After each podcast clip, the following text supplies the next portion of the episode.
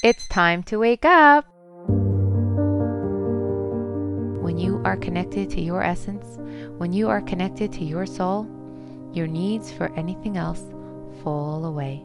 We aren't born with desires for bad things. No, we're actually born with one strong desire, and that is for wholeness and healing and connection to our source. The more we're involved in the process, yes, the faster it could go, because the whole point of it is for us to grow. We have to own this. We have to realize that the problems we have are chosen over the things that we don't let ourselves have. I'm just so passionate about every single person stepping into the role of being their own healer. Your emotional healing is 100% of top importance and should be the absolute priority in your life. Do you realize that when you're in that empowered place of knowing who you are and believing what you're here for and serving Hashem with that confidence, we could change the world. Every single one of us could change the world, literally. Welcome to my podcast, It's Time to Wake Up. I created this platform to be able to share with you the amazing truths that I have discovered on my journey through inner healing.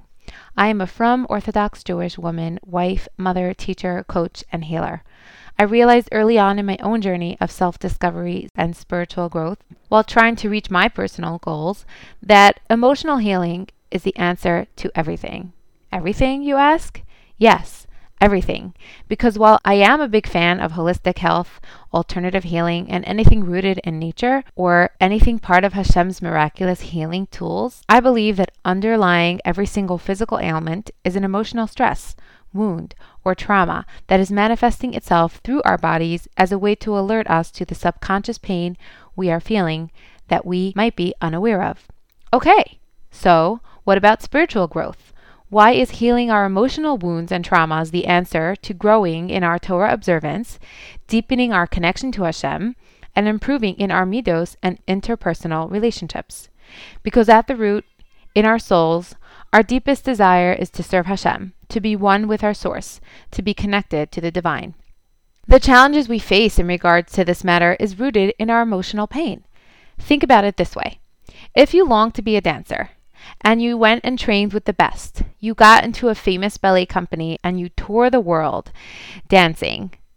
One day, you break your toe. All you can think of is the pain in your toe. All you can talk about is how to heal your toe. You lie on the couch all day and your dancing career is temporarily, completely forgotten. A loving friend comes over and starts to yell at you. Come on, what happened to your dreams? Get yourself off the couch. What's wrong with you? Stop talking about your toe and go dance. But you can't. The pain in your toe is too much. First, you must heal it. You must find the therapy that will help you.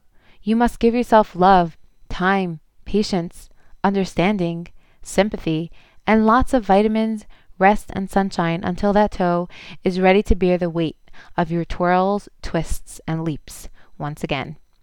It might not look like your goal is to dance in the near future, but you know the truth. You know that your innate desire to dance will not fade, and the minute you can get off the couch, you will.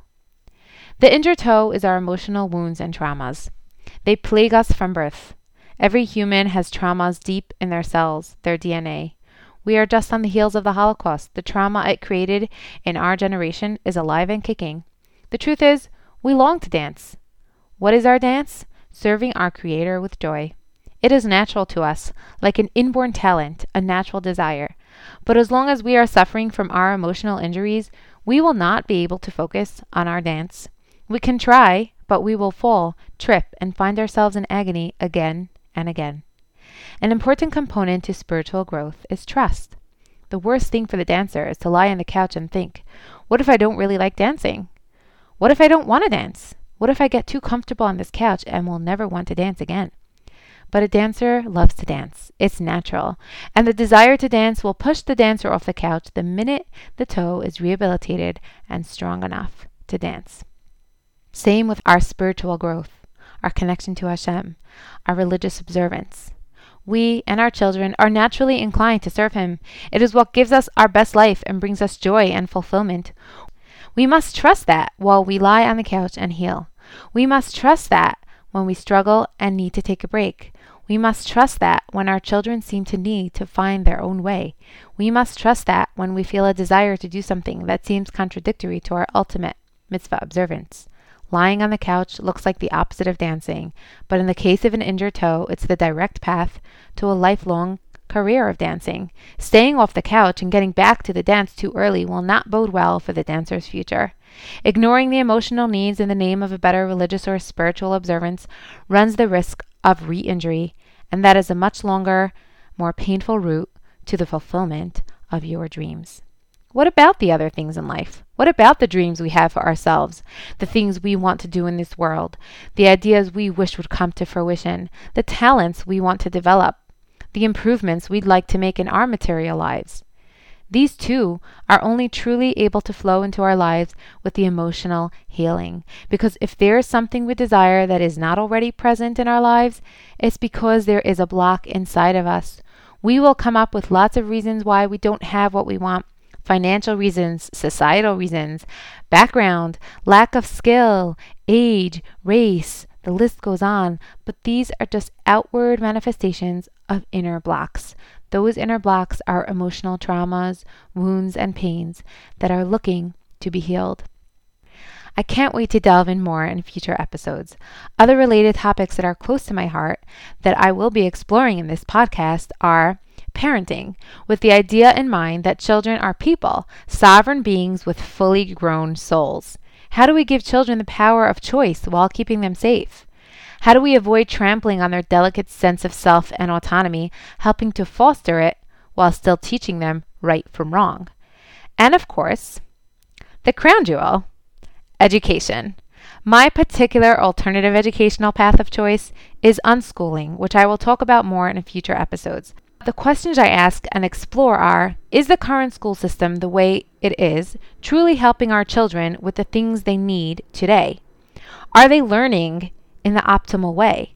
Most people agree that the system is very flawed, but our innate desire to fit in and fear of being different or possibly changing too much from the mesora, the tradition, stops us from doing something about it.